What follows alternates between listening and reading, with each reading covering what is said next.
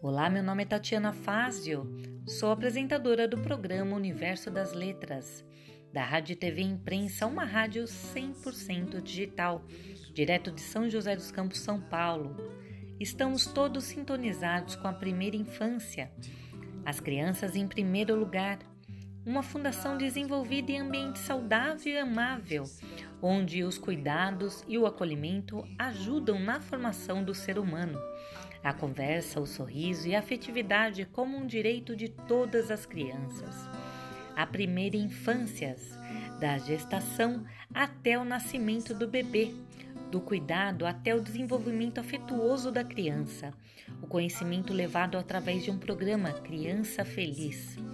O Programa Nacional promove a educação permanente, com as atividades direcionadas, a observação e o apoio para todos os familiares, desenvolvendo a parentalidade positiva, o ato de gerar o respeito mútuo, e ensinar aos pais a enxergarem as crianças como indivíduos.